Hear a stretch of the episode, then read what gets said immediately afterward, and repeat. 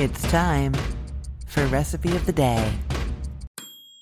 Hey there, I'm Christine Pittman from cookthestory.com, and today I am telling you about this vegetable soup recipe that I've been making for the last couple weeks on Mondays to have in the fridge for me to have for lunch during the week. So I have like a healthy, easy to grab, really delicious lunch for myself. So that's why I'm telling you about that today. This is one of my 15 minute soups. It's ready from start to finish, all chopping and everything in under 15 minutes, which is so great. Now, this vegetable soup is a pretty basic vegetable soup, but I think it's pretty special because it has a few things things that you add right at the very end that add a lot of brightness and some depth. So it's it's not bland in any way. It's really really delicious. Okay, if you want the link to this recipe, it will be in the show notes, or you can head to cookthestory.com/rotd and you will see it there let's jump into making this recipe. So you're going to start, as I often do when making these quick soups, by heating some stock or broth in the microwave. Now you can use vegetable or chicken broth or stock, whichever you want.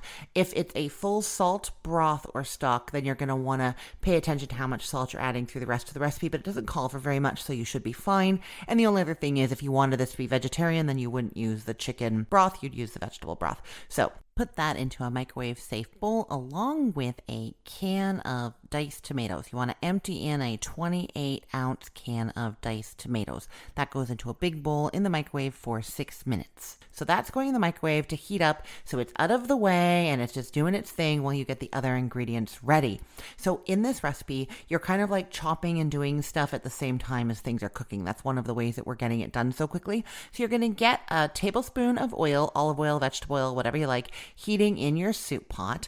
And while that's warming up over kind of medium heat, you're going to get some carrots. Now, I like to use the matchstick carrots. Those are like already shredded julienne carrots that you buy over by the baby carrots because they're already peeled and they're small. They're going to cook quickly.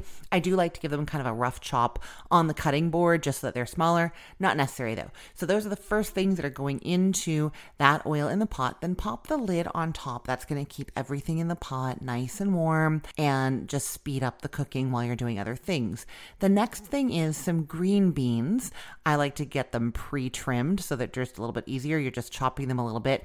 If you don't want to use fresh green beans, you can use frozen ones, in which case you'd add them later on when we're adding some other frozen vegetables, not now at the beginning. They're going in the beginning, as are the carrots, because they take a little bit longer to cook than other things. So that's why we're starting with those.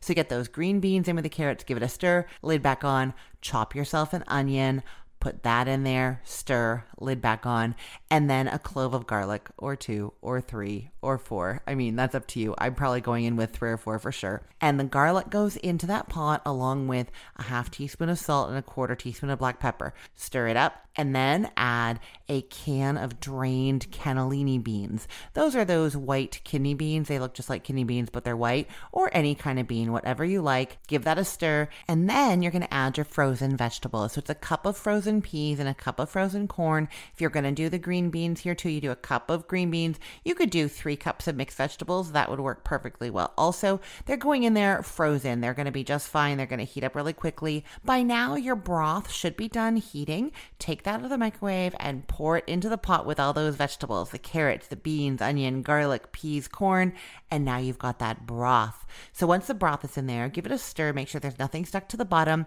and then increase heat up to high, and you're gonna bring it up to a boil really quickly, and then reduce it down to a simmer, cooking just until the carrots and the green beans are fork tender. It's just gonna be like two or three minutes. Everything else will be cooked by then for sure. While that is all heating up and then simmering, that's when you're gonna get the last few ingredients ready. These are the ones I told you about at the beginning that add all the brightness and the depth to the soup.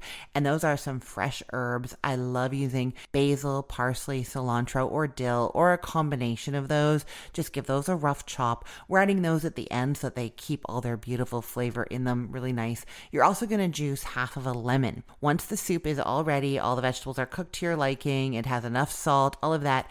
That's when you add in those fresh herbs, that juice from the lemon, and some Worcestershire sauce. And I checked, I think I'm saying it right this time. I say it right about half the time, very wrong the other half. So a teaspoon of Worcestershire sauce.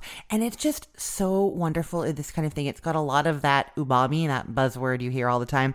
It's that really meaty flavor. It also has some acidity and some sweetness, but that meatiness is coming from anchovies. I just want to warn you. So Worcestershire sauce is not vegetarian. If you want to make this vegetarian, you need to get the vegan Worcestershire sauce. I'll put a link to that in the show notes. You can get it on Amazon and then you're safe with that. And that's it. You ladle it into bowls and you eat or put it into a container in the fridge and know that you've got a healthy and delicious lunch for the week.